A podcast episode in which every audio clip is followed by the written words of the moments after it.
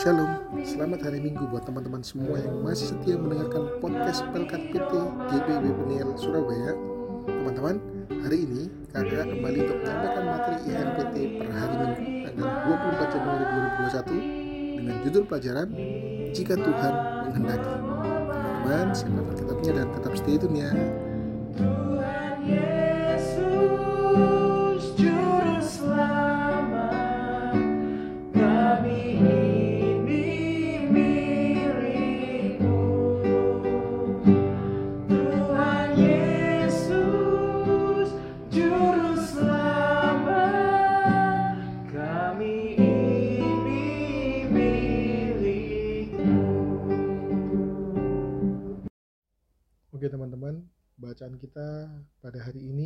Diambil dari Matius pasal 8 ayat yang pertama sampai ayat yang keempat dan judul pelajaran kita pada hari ini adalah Jika Tuhan Menghendaki.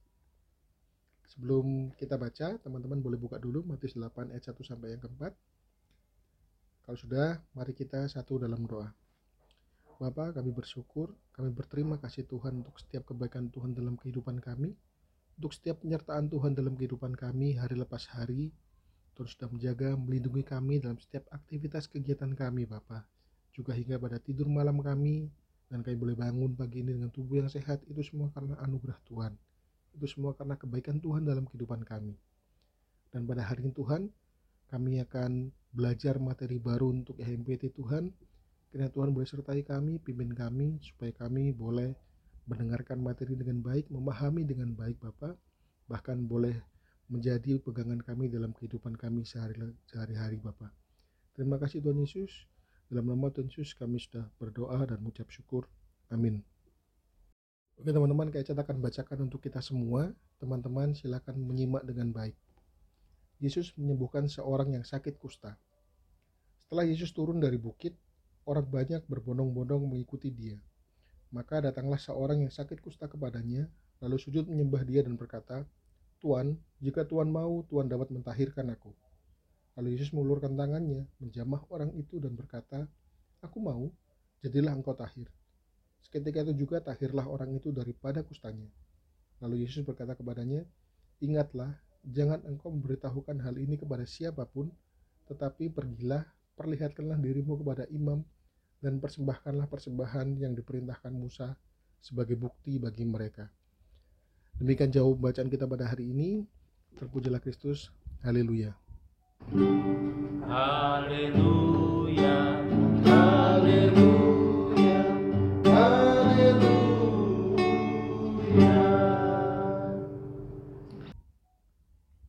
Oke, teman-teman. Pelajaran kita pada hari ini sepertinya ini sangat berkaitan erat juga ya dengan kehidupan kita pada masa ini. Kenapa? Karena pada masa itu sakit kusta itu juga merupakan satu penyakit yang ditakuti orang banyak. Sakit kusta itu jadi satu penyakit yang membuat penderitanya dikucilkan oleh banyak orang. Kalau kita mau bandingkan dengan keadaan kita saat ini pada saat kita ada pandemi Covid seperti ini, hal itu tidak berbeda jauh. Kenapa? Seringkali orang-orang melihat COVID ini sebagai penyakit yang memang mematikan, tetapi membuat orang lain bisa mendiskriminasi penderita COVID ini. Artinya apa? Kita memang harus menjaga diri kita baik-baik. Kita memang harus mengikuti 3M. Kita harus mengikuti anjuran pemerintah protokol kesehatan dan lain-lain, menjaga diri kita dan keluarga kita bukan serta merta ketika kita menjaga diri kita dan keluarga kita dari ancaman penyakit COVID ini, kita bisa mendiskriminasi orang lain seenaknya. Contohnya seperti apa nih kak? Contohnya kita sekarang bisa melihat orang yang batuk dengan orang yang bersin dengan cara berpikir yang berbeda. Kalau dulu mungkin kita akan menganggap itu biasa, tapi sekarang kita bisa menganggap bahwa jangan-jangan orang ini sakit COVID nih, jangan-jangan orang ini bawa penyakit nih, jangan-jangan orang ini ini nih, jangan-jangan jangan-jangan akhirnya kita mendiskriminasi orang tersebut. Nah, yang kita mau pelajari hari ini bukan penyakit COVID-nya, tetapi tentang jika Tuhan menghendaki. Nah, mungkin akan ada pertanyaan, kak, kira-kira Tuhan ini bisa nggak sih kak hilangkan uh, pandemi ini dari muka bumi? Jawabannya gampang, pasti bisa. Tetapi kenapa sekarang kita harus belajar tentang jika Tuhan menghendaki? Loh kak, artinya Tuhan belum berkehendak dong sekarang bahwa pandemi ini hilang. Fakta yang terjadi seperti apa? Lalu apa sih yang harus kita lakukan sebagai seorang teruna yang sebagai yang kita lakukan sebagai seorang anak Tuhan?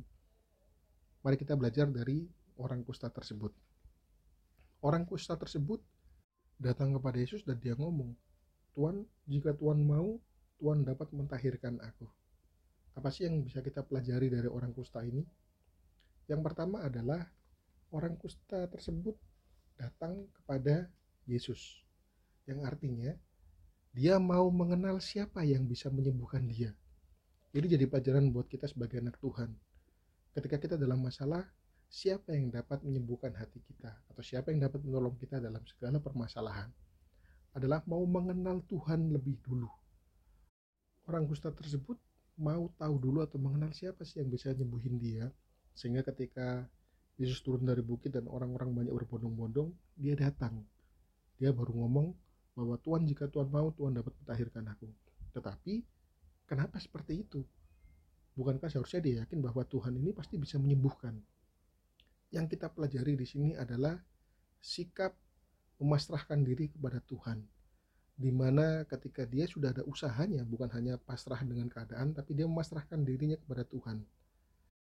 Bukan dia tidak percaya bahwa Tuhan bisa membuat mujizat tetapi lebih kepada biar kehendak Tuhan yang jadi bukan kehendakku.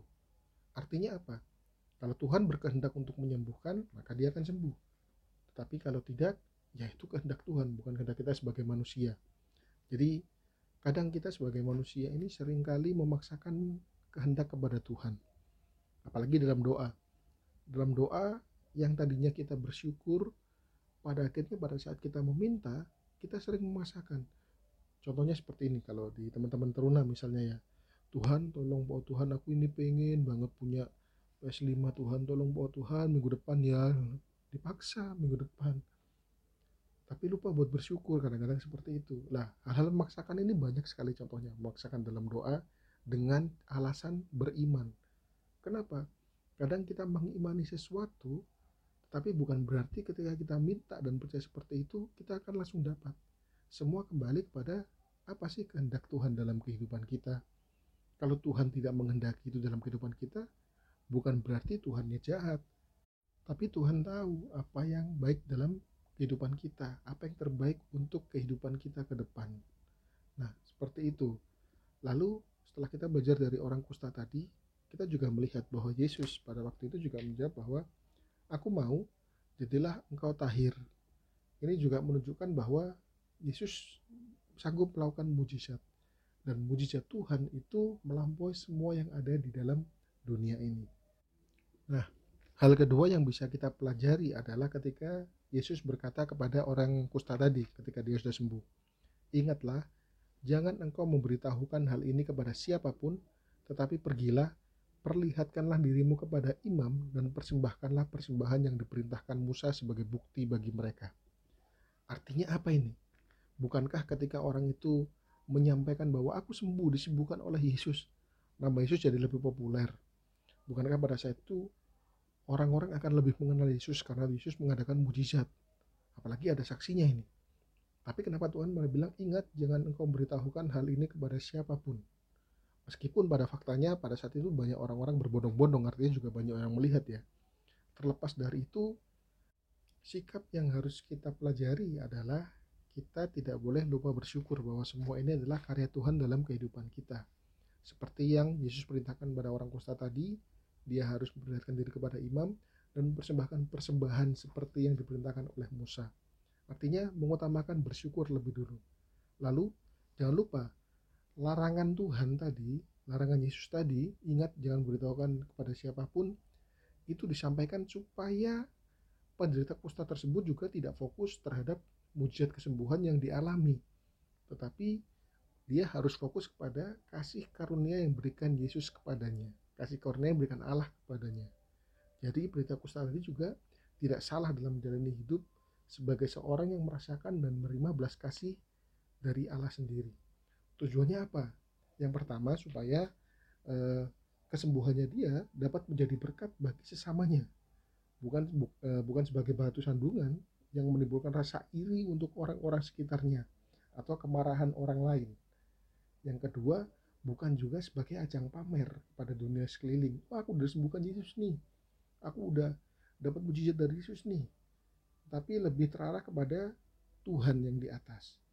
Lalu dia juga belajar patuh dan taat untuk melakukan kehendak atau perintah Tuhan pada saat diminta untuk menyampaikan diri atau berhati dirinya kepada imam. Bukan hanya sekedar mengejar mujizat. Artinya apa?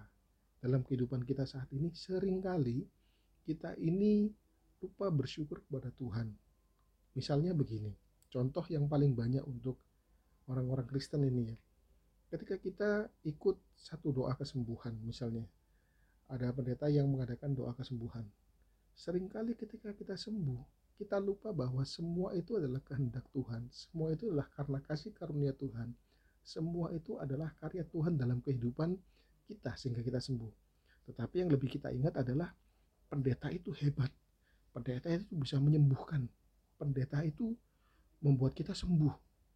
Artinya fokus kita bukan lagi kepada Tuhan yang di atas, tetapi kepada manusia. Itu yang harusnya tidak boleh kita lakukan.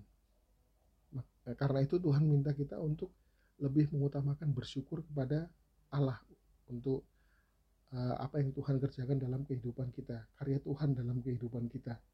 Nah, teman-teman, dari yang kita baca tadi juga menunjukkan bahwa sebenarnya uh, kuasa yang dimiliki Tuhan ini sangat-sangat melampaui semua yang ada dalam dunia ini. Bahkan uh, mungkin dalam kehidupan teman-teman sendiri selama tahun 2020 kemarin ketika pandemi ini ada mujizat yang terjadi. Mungkin teman-teman bisa renungkan sendiri mujizat apa sih yang Tuhan berikan dalam kehidupanku? Mungkin teman-teman akan menemukan bahwa oh ini loh Tuhan sudah baik sama aku karena ini. Tapi ingat ketika Tuhan melakukan mujizat itu melalui orang lain bukan orang lain itu yang terhebat. Bukan orang yang melakukan itu terhadap teman-teman yang hebat. Tetapi kasih Tuhan yang diberikan melalui orang tersebutlah yang bekerja Tuhan kita yang hebat bukan orang yang uh, menjadi perantara yang hebat untuk kehidupan kita. Jadi, mari kalau kita mau menjawab pertanyaan kita di awal tadi, apakah kira-kira Tuhan bisa uh, menghilangkan pandemi ini? Jawabannya tetap sama, bisa. Tetapi apa sih yang harus kita lakukan? Yang harus kita lakukan adalah kita harus tetap beriman, tetapi realistis. Artinya, kita tidak hanya meminta, tapi juga berdoa dan bersyukur. Sepakat dengan Tuhan, artinya dalam keadaan seperti ini yang kita minta bukan lagi Tuhan tolong aku begini Tuhan tolong aku begini Tuhan berikan aku ini Tuhan berikan aku ini tetapi kita minta bahwa Tuhan sertai aku supaya aku bisa melewati hal-hal yang ada di depanku Tuhan sertai aku supaya aku bisa melewati pandemi covid ini dengan baik sehingga aku tetap sehat keluarga aku tetap sehat ingatkan ketika aku mulai kendor untuk melakukan hal-hal yang sudah diperintahkan seperti itu. Dan yang pertama, tidak marah sama Tuhan.